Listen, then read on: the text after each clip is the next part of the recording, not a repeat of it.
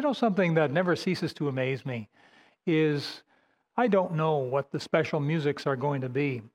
I had planned and prepared to preach to you today on the blessing of faithfulness. And here God uses the special music to prepare our hearts with a song like that God is faithful. Isn't that wonderful?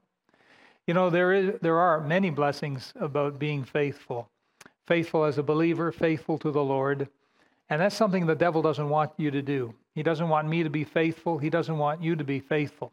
He wants us to be faithless, not faithful at least in spiritual matters, anyhow. When it comes to, uh, I suppose, certain things, the devil says, okay, you can be faithful to those, but not to these over here. For example, the devil would say, you could be faithful to your home, but don't be faithful to church. Don't be faithful to your church. Uh, the devil might say, you can be faithful to your family, but don't be faithful to the family altar. Don't gather your your family around the Bible and read some scripture and have prayer together. Don't do that. Don't be faithful to the family altar. Um, you can be faithful to your work, but don't be faithful in serving the Lord. You get the idea? There, there really are many blessings to being faithful, which is what I want to talk with you about today. And in just a minute, we'll have a word of prayer. But before we do, I want to to tell you just a little story here that I thought was very appropriate. And it all began 48 years ago on March 2nd, 1972. NASA sent a rocket up into space equipped with a little satellite called Pioneer 10. Do you have that picture? Put that picture up. There's a picture of Pioneer 10. It's really not a very big satellite, but there it is. And the purpose of the satellite was to reach the planet Jupiter. And that was considered a very bold uh, and brazen mission back then, 48 years ago. Technology has changed quite a bit, as you know. But the idea was it, the, the satellite was to go and find Jupiter and to photograph it and check out its radiation belts and its atmosphere and its magnetic field and things like that. And they they considered it bold because nothing had ever gone beyond Mars. But Pioneer 10 accomplished its mission and much, much more. And in November 1973, so about a year and a half later, it reached Jupiter. And Jupiter's immense gravity field hurled Pioneer 10 at a higher rate of speed out into the solar system. And so, at 1 billion miles from the Earth, Pioneer 10 passed Saturn. At some 2 billion miles, it passed Uranus and passed Neptune. At nearly 3 billion miles from Earth, it passed Pluto. Uh, by 1998, 26 years after it was launched, Pioneer 10 was more than 7 billion miles from the Earth. And the amazing thing is that it still continued to transmit back radio signals back to the Earth. Now, it took nine hours for Earth to reach to receive those radio signals, but the real, truly amazing thing is that this little satellite, this Pioneer 10, its radio transmitter was 8 watts. 8 watts of power. Now, you all know what a 60 watt light bulb is. An 8 watt light bulb would be like a little nightlight you'd put in a child's room. That's how much power Pioneer 10's transmitter had. And it was still faithfully sending back data, and the scientists were absolutely amazed by this. The longevity of this little satellite with its tiny 8 watt transmitter has accomplished more than anyone ever thought possible. Today, Pioneer 10 is approximately 12 billion miles away from Earth, and it's traveling at a rate of 26,720 miles per hour. You say, how fast is that? Mm-hmm.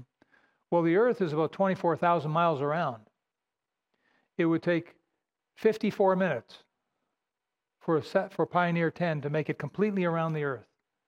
That's pretty quick. I'd say that's, that's fairly quick. Now, we're talking today about being faithful, and God can do great things even through a Christian with a little 8 watt transmitter if they're faithful. So let's have a word of prayer and let's get into this fascinating subject. Heavenly Father, we bow before you today, before your love your compassion and mercy, before your sovereignty, your sense of holiness and right and wrong and justice. And Lord, we bow before you and we, we give you honor and praise and worship and glory. Thank you for who and what you are. And we only know a tiny, tiny fraction of who and what you are. And the little we know is sufficient for all our lives. You are an amazing God. And we do praise you. We ask that you would please help us to learn to be faithful. Lord, if there's one thing you love, it's faithfulness. I suppose if there's one thing that you detest, it's unfaithfulness. So help us today, all of us, to make decisions in our hearts to be faithful to you, Lord. Faithful, faithful to that day you call us to yourself. In Jesus' name we pray. Amen. I'd like to suggest to you that God does not measure your life as a Christian by the accomplishments, by the great things you've done. You know, you've jumped higher than a building, you know, you've run faster than a, uh, a bullet or something, you know, these amazing things that some people boast themselves in doing. Lord, have we not in thy name cast out demons, in thy name done many wonderful works? Remember the sad words that Jesus had to utter in Matthew chapter 7 I never knew you. Depart from me, ye that work iniquity. Boy, that's going to be sad when some people actually hear those words. But it'll be glad when Jesus is able to say the words, Well done, thou good and faithful servant. That's what God is looking for, is faithfulness. And he prizes faithfulness more than the fact that you have a 100 watt transmitter. No, you can have your little 8 watt transmitter and still receive from the Lord, Well done, thou good and faithful servant. I believe that God expects pastors to be faithful. Would that be a safe assumption? Would you agree with that? That pastors ought to be faithful? Take your Bible, please, and let's take a look at this. Let's go to Colossians. So we turn to the right from 1 Corinthians. We're going to go to Colossians. Uh, Galatians, Ephesians, Philippians, Colossians, chapter 1. And we have the pastor of the church at Colossae. His name is Epaphras. Paul writes and says, As ye also learned of Epaphras, our dear fellow servant, who is for you a faithful minister of Christ. So there's an example right there. Uh, God expects pastors to be faithful, and there's a pastor right there of the church of Colossae who was faithful. Turn to chapter 4 of Colossians, and we have a friend of Paul's named Tychicus. Now, that may have been a good name back in Bible days, Tychicus, but parents, I would just suggest you do not name your child Tychicus because uh, boy, when they get to school, the kids are kids have no mercy. You know, they're going to go with a name like Tychicus. So, verse seven, chapter four, verse seven: All my state shall Tychicus declare unto you, who is a beloved brother and a faithful minister and fellow ser- fellow servant in the Lord. So here was Tychicus. He was like a fellow preacher, a fellow servant with the apostle Paul, and he was faithful. And one more in this chapter, verse number 17, and say to Archippus, Take heed. Uh, is that the verse I want? Did I get it right? No, I missed it, didn't I? I'm looking for. Well, I guess that must be the verse after all. Say to Archippus, Take heed to the ministry which thou hast received in the Lord, that thou fulfill it. Hey, I can live with that. There's Archippus being encouraged. Now, Archippus, they figure, was a young man, at the church at Colossae. And he was being encouraged. He'd been given a ministry there in the church and to be faithful to it. And, and that's just the bottom line, folks, is that faithfulness is where it's at. Faithfulness to the Lord, but listen to this faithfulness to the Lord in serving others and in reaching others. William Booth was the founder of the Salvation Army. That was way back in the days when it was more salvation than it is army. The Salvation Army has changed a lot in the last hundred years. But William Booth was the founder of the Salvation Army, and he did much to reach men and women in London, England, with the gospel. In fact, the gospel went around the world because of William Booth. But he got old, and in 1910, he was about 81 years of age, and he was in frail health, and he was basically an invalid. They were going to have the big annual meeting, and delegates from around the world were going to converge on London, England. And William Booth was just not able to make it. His health wouldn't allow it.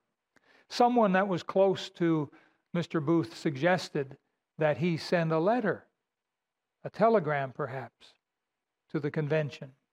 And so he thought long and hard about what he would put. And he thought about his, his ministry and what was important.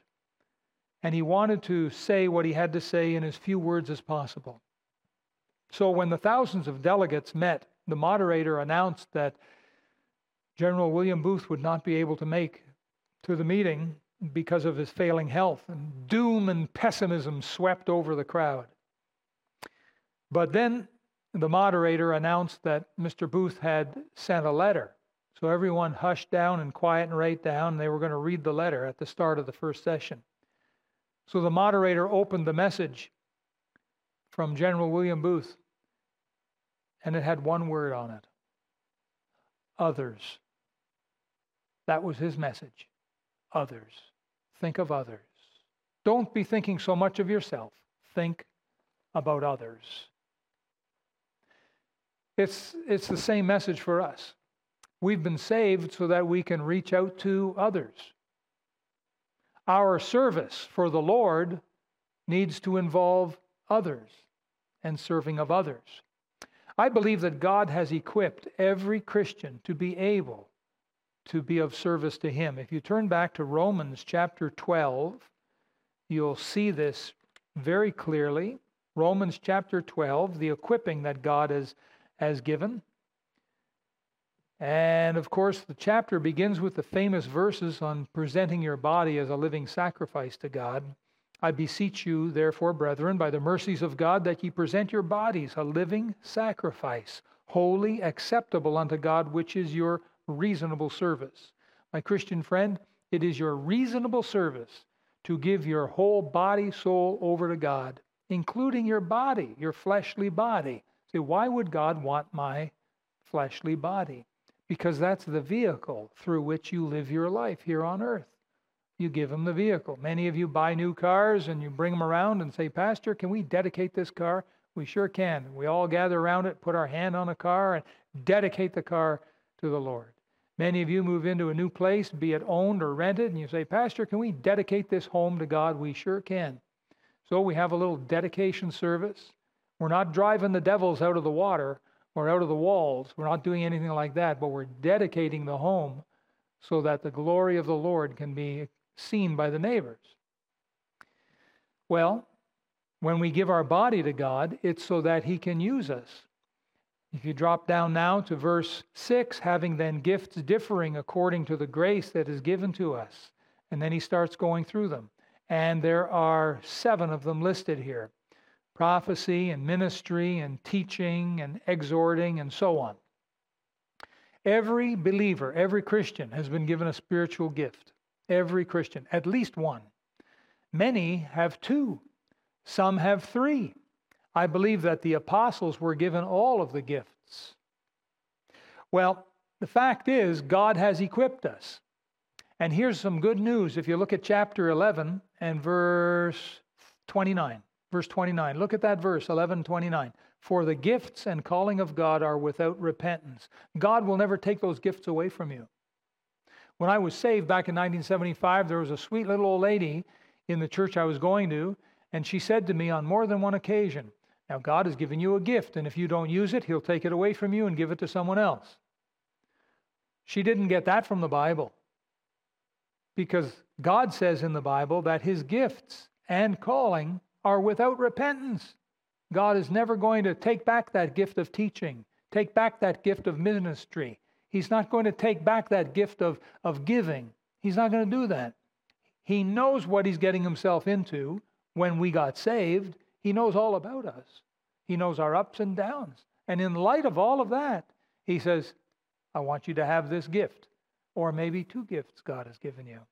Sometimes I believe that when God calls people to full time service, God has given them more than one gift. They may have a few gifts in there. Well, how do we know that God wants all Christians to serve Him and to serve others? And that's a good question. Of course, we had the verse in uh, Corinthians, 1 Corinthians 4 2, that stewards are to be faithful. But if you turn to the right again and go to Galatians, Galatians, so right after 2 Corinthians, you have Galatians and chapter 5, I believe you have that answered for you. Galatians chapter 5. And I want you to look, please, at verse number 13. and I'd like you to read it out loud with me, please. Galatians 5 and verse 13. You have it? Yes? All right, let's read together. For, brethren, ye have been called unto liberty. Only use not liberty for an occasion to the flesh, but by love serve one another. So, there, Paul writing to not just one, but many churches in the area of Galatia. The book of Galatians was written to the Galatians in the different churches of Galatia. There was more than one, there were several churches there. And this letter would have been read and copied and passed on to the next church, read, copied, and passed on to the next church. And so Paul is saying, serve one another. Serve one another. You needn't turn there, but in um, Titus chapter 3, verse 8, it tells us as Christians to maintain good works. Very important. Have you noticed that during COVID that things seem a little different? our usual regular habits of coming to church, and some of you used to work in the nursery, and some of you in Sunday school, and some of you as ushers, and so on. And these were regular jobs we did, and now it's like we're out of work. Have you noticed that? And there's that feeling of, oh, what do I do? What do I do? What do I do? I'm doing nothing. Well, that is a feeling, that's for sure. But the scriptures tell us to maintain good works. So even with COVID restriction and lockdowns, we can still maintain good works. We are to serve one another. Here's an interesting story that was told about the American Revolution, which happened something like uh, 1765, and uh, they were, of course, were revolting against British rule, the American Revolution, right? George Washington was the general at the time and they called him the commander in chief. After the revolution, he became the first president of the United States, and the commander in chief title kind of followed after that. But he was riding on a horse and uh, came upon a, a corporal and a, and a bunch of privates. And the corporal was barking out orders at the privates Come on, men, you can do it. And trying to erect some beams and get something going. And these men were obviously sweating and struggling, and they couldn't seem to quite get it done. And the corporal was barking his orders. And so Washington asked the, uh, the corporal, why don't, you, uh, why don't you help them? Because the corporal didn't recognize who Washington was. And said, Sir, he said, I'm a corporal. He said, Oh, oh, I apologize, said General Washington. And he got down off his horse and he helped the men to get that beam into place. And he wiped the perspiration from his brow and dusted the dust off his clothes. And he went to the corporal and said, Mr. Corporal, sir, Next time you have a job like this and you don't have enough men, you just call upon me. Call upon your commander in chief, and I will I will come and help out. Who are you? said the corporal. I am General George Washington. So, just a, a good illustration that no matter who you are, be ready to help out. That's important that we be ready to serve and that we serve the Lord, absolutely. Are you serving the Lord? Did you know that God has given you a Bible to use every day? That's part of your service is to open up the Bible and read. I hope you're a Bible reader. What about your prayer closet? Now, there is one of your most powerful means of service. Through prayer, you're able to move mountains.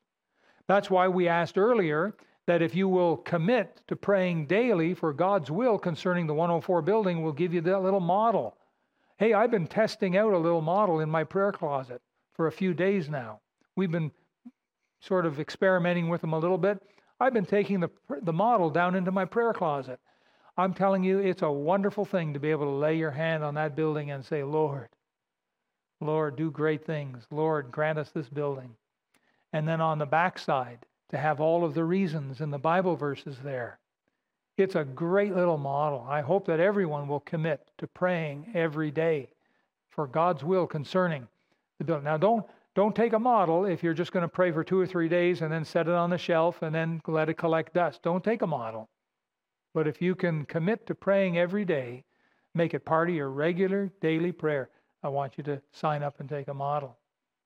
But your prayer ministry is very important. Are you being faithful praying every day? I hope you're praying for me every day because I'm praying for you.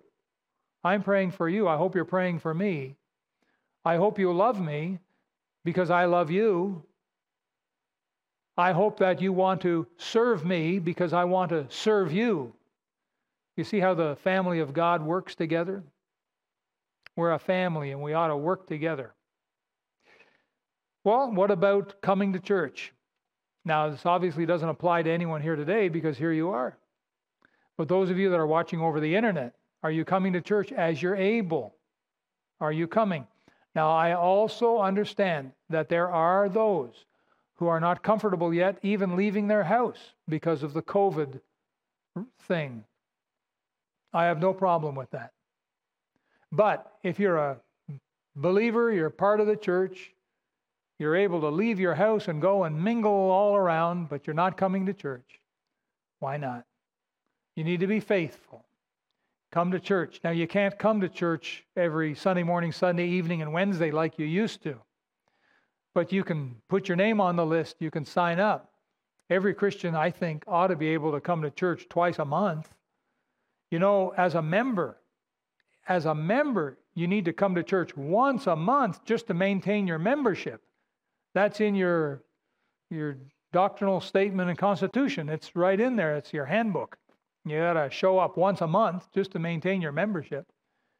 And you can do that. Now, as I say, if you are still very, very concerned about uh, the health issue with COVID floating around because we're still battling it, aren't we, as a city and as a country?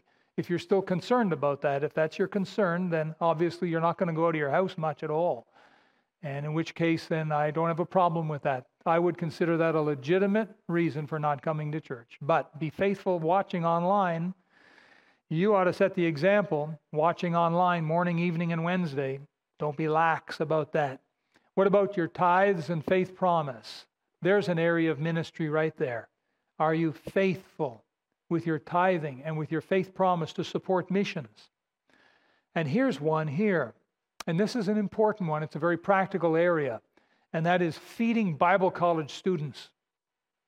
We have a little sign up list, and if you talk to uh, Pastor Silver or to uh, his wife, Mrs. Irish, then they can help you with that. They can answer your question. What's involved with providing lunches for Bible college students? What, what do I have to do? What's involved?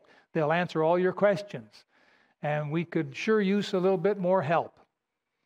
People that would uh, help and provide some lunches. You know what some people have even done is they've, they've even bought pizza, you know, for the uh, the Bible college students on one day or so, but it has to be coordinated through uh, Pastor Silver and Mrs. Irish for that. But I'm saying this uh, Are you being faithful? Are you being faithful? And what about in witnessing? Witnessing. You know, there's an interesting verse in Isaiah chapter 8 and, and verse 2. And the context is how Isaiah had to uh, do a little bit of business for the Lord, and he went and took unto him faithful witnesses. And just that expression, that he took unto him faithful witnesses, I think is applicable to the gospel today. If you know Christ as your Savior, you're not allowed to hide under the bushel. You're not allowed to blow your candle out and pretend you're not saved. You're not allowed to do that. You need to let your light shine so that others can see the see Christ in you, but so that others can also get the gospel.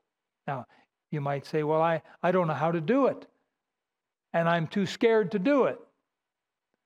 We have Soul Winners Academy starting in just a few weeks. It'll be starting on a Saturday, first Saturday in October.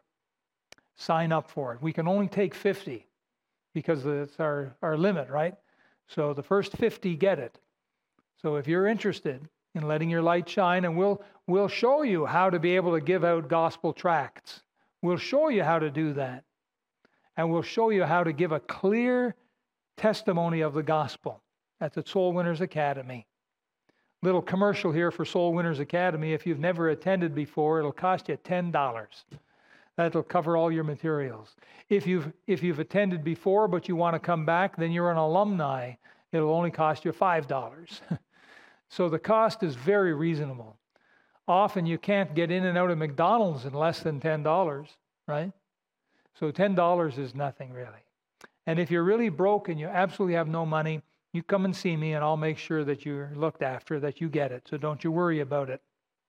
My point is that we can't let lost people die and go to hell without hearing the gospel. They say that many people die and go to hell. They die in the shadow of the church steeple. Do you know what that means? You know, the church building, the roof, on top is the steeple, and they put a cross there. And as the sun comes down, it has a shadow on the ground, and there's homes of people, lost people over there. And the sun moves, and the shadow moves, and there's more homes with lost people. And the church is not reaching even the people beside them. Polls have been done by pollsters, and they find that approximately 70% of us don't even know our next door neighbors. If you live in an apartment building, do you know your next door neighbor? Do you know the person who lives across from you? You certainly wouldn't know the person who lives just right above you or lives exactly below you. A lot of people don't even know their next door neighbors. They live in housing, row housing, or semi detached or completely detached houses and they don't know that couple over there or that person over there. They see them, they'll know them to, to see them, but they don't know them. That's a plague. Well, true story. Back in 1985, down in the city of New Orleans, New Orleans had a lot of municipal swimming pools, and they were always having problems with people drowning. Now, this may sound strange, but this is true. And in 1985, in September, after the summer was over, they realized that not one person drowned. September of 1985. So the city, they threw a party, and all of the, the uh, lifeguards were invited.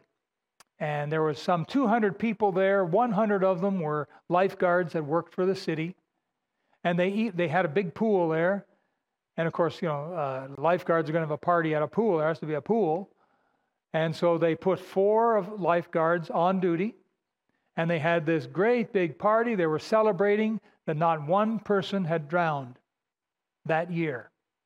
That was a milestone. They were so excited. Well, the party finished and they were dispersing, and as people were going, they noticed something in the pool. And they, they went over and looked, and it was the body of a man fully clothed at the bottom of the pool. His name was Jerome Moody. He was 31 years of age, and somehow, at the party with 100 lifeguards, plus four lifeguards on duty, he managed to drown and die. Now, that's a true story. You can check that out. That's sad, don't you think? That a man could drown with over 100 lifeguards all around him? And yet, how sad it is when our neighbors die and go to hell. They're not hearing how to be saved. The truth is, there's a heaven and there's a hell. And we only have this life to get right with God.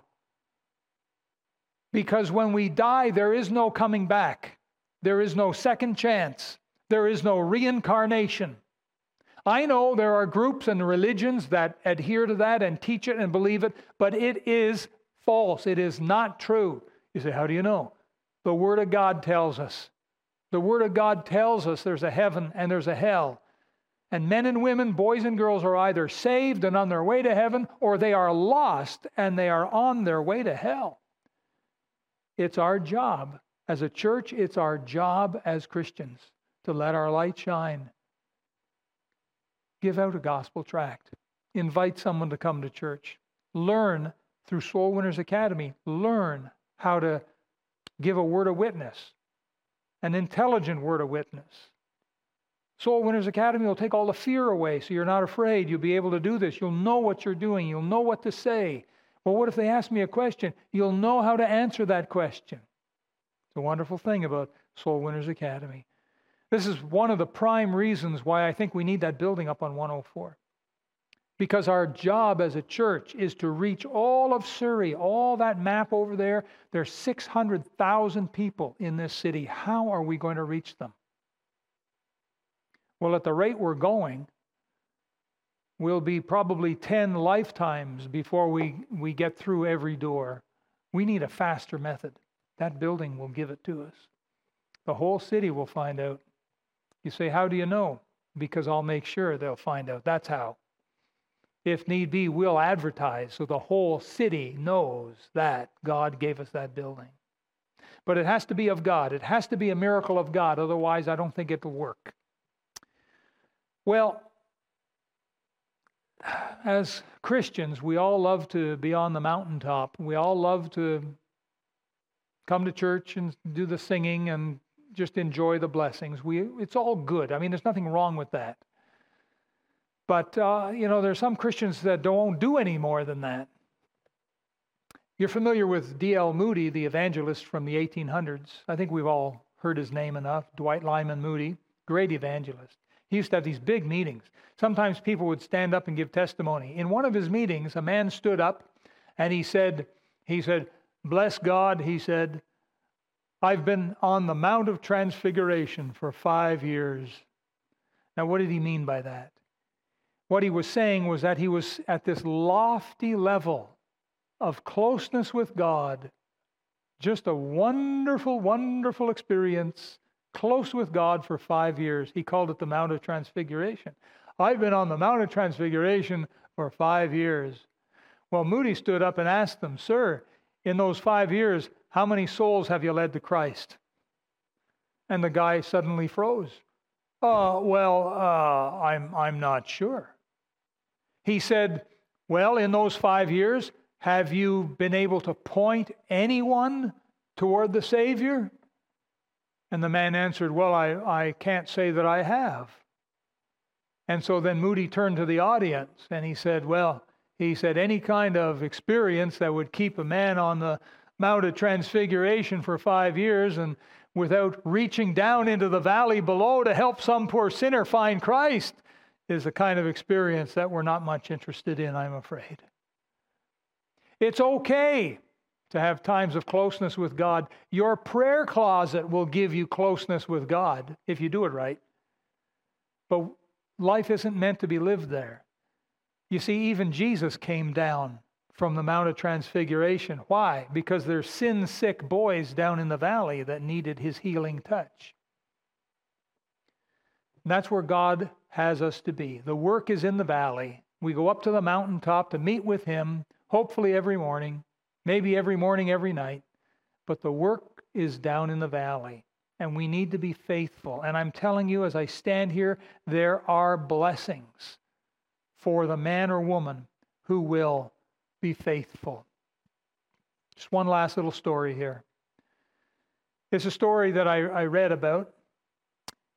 It happened in the 1800s in the days of steamships when they would cross the Atlantic going from North America over to Europe. And this one man got very seasick. How many have ever gotten seasick on a boat or you queasy or something? Yeah, me too. I, they, they would call us land lubbers land lovers, land lubbers, because uh, we don't have our sea legs. Some of these old salty dogs out on the boats, you know, the waves rocking them around like crazy. My wife and I went on a small little glass bottom boat uh, a few years back when we were down in Florida. And we were going to get to see some of the coral and the fish. Well, you know, the waves slapped that thing around. And the guy whose boat it was had no problem A couple of other people in there had no problem. My wife and I were turning green. We were ready. I, I thought it was coming. I really thought this is going to look bad all over that glass bottom boat. No one will be able to see anything after this. But God was gracious, and I held it all in. And she, he did a wonderful work of grace for my wife. I never even thought, I thought I was the only one sick. She was sick too, but she didn't show it. So she did better than me. But this man on this steamship crossing over to Europe, he was sick as a dog. So he was down in his cabin, in his bunk. And it was at night. And all of a sudden he heard, Man overboard, man overboard. And he thought, Oh no, some poor fellow's fallen over. And so he thought, oh, maybe I can see something. So he got out of bed and he was really tipsy. He made his way to the portal and he opened up the portal. It was all black. He couldn't see anything. He said, Oh, I wish I could help. The poor guys out there, they put the rowboat out there, you know. The lifeboat was out there and they were looking for him. And so he thought, I wonder if there's anything I can do to help. I wonder if I could even see the boat. So we went and he got a lantern this is in the 1800s, right? With a little wick. He got the lantern and he held it up to the portal to try to see what he could see. And he couldn't see anything. It was just too black. So he thought, oh, there's nothing I can do. And he closed the portal and he went back to, to his, his bed. Well, the next day he was feeling a bit better and he came up on board and they, he heard that they found the man. And uh, lo and behold, there was the man who had fallen overboard. And so he asked him, What happened? Oh, he told him how he accidentally, you know, went over the rail. But he said, I, I had gone down twice. They say you, you they say that you, you go down and come up and go down and come up and you go down, you stay down, you go down for the third time. That's what they say. I don't know why they say that, but that's what they say. He said that he had gone down, he came back up the second time, and he was about to to go down for the third time, and he stuck his hands up as he was going down, and someone grabbed his hand. Someone in the lifeboat saw his hand because a light from one of the portals shone on his hand, and the lifeboat was nearby, and they were able to grab his hand, and they pulled him in. And the guy suddenly realized that that light was his. Here he thought he could do nothing, and yet he was the one instrumental in saving this guy from drowning. And you may think that you can't do anything to help people get saved, but I'm telling you, that gospel track that you left on the bus, or that simple invitation, or those prayers that you make day after day for that lost friend or lost loved one, will make all the difference for eternity. God has equipped us already. We just have to use what we've got, folks. So I'm, I'm encouraging you to be faithful. Be faithful in all of these areas. You know that Pioneer 10 satellite I told you about earlier? It sent its last message back to Earth January 23rd of 2003. So that's over 17 years ago. By that point, it was 7.6 billion miles from Earth. It was only meant to last three years. That's all it was built for. And it's still out there, 12 billion miles away, with its faithful little 8 watt transmitter. Are you being faithful, Christian friend? Will Jesus Christ be able to say to you, Well done, thou good and faithful servant? Would you bow your head, please, for prayer? We'll close our eyes.